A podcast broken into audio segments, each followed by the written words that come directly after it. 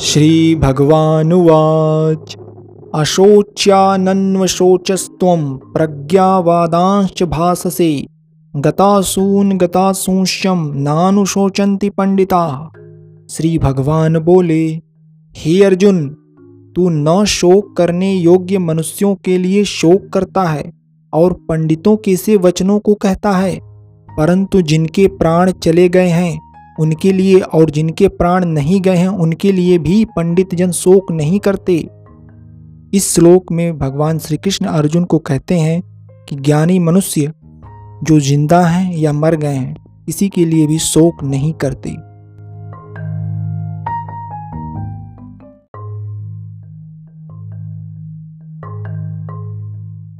न त्वेवाहं जातु नासं न त्वं नेमे जनाधिपाः न चैव न भविष्यामः सर्वे वयमतः परम।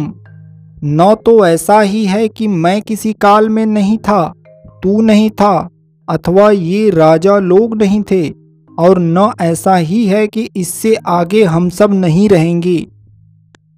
यहाँ भगवान श्री कृष्ण अर्जुन को आत्मा की अमरता के बारे में बता रहे हैं कि मैं, तुम और ये राजा लोग पहले भी थे, आज भी हैं और आगे भी रहेंगे।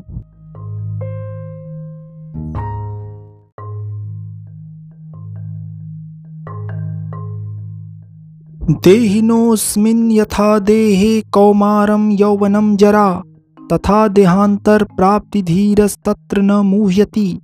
जैसे जीवात्मा की इस देह में बालकपन, जवानी और वृद्धावस्था होती है, वैसे ही अन्य शरीर की प्राप्ति होती है। उस विषय में धीर पुरुष मोहित नहीं होता। यहाँ भगवान श्री कृष्ण यह समझा रहे हैं कि जैसे इस शरीर में बालकपन, जवानी और वृद्धावस्था होती है, वैसे ही यह आत्मा एक शरीर छोड़कर दूसरा शरीर प्राप्त करता है।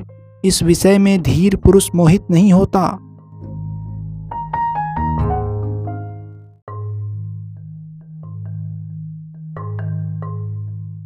मात्रा स्पर्शास्तु कौन्तेय शीतोष्ण सुख दुःखदा आगमापायिनो नित्यास्तान्तितिचस्व भारत।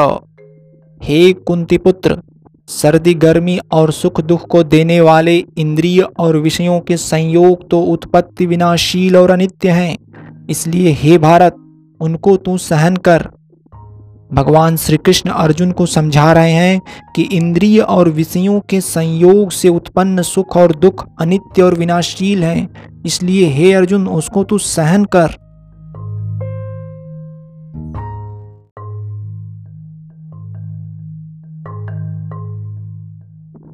यम ही न व्यथयन्त्येति पुरुषं पुरुषर्षभ सम दुख सुखम धीरम सो मृत्वाय कल्पते। क्योंकि हे पुरुष श्रेष्ठ, सुख दुख को समान समझने वाले जिस धीर पुरुष को ये इंद्रिय और विषयों के संयोग व्याकुल नहीं करते, वह मोक्ष के योग्य होता है।